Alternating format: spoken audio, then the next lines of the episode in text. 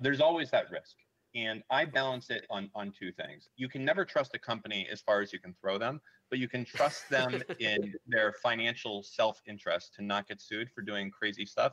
There's always the capability of someone changing something in the future. But as far as for what's deleted, we at least have some litmus right now to show that, hey, the FBI wanted to get access to these deleted messages, and Discord said they literally do not have them. There is no backup. There's nothing they can do.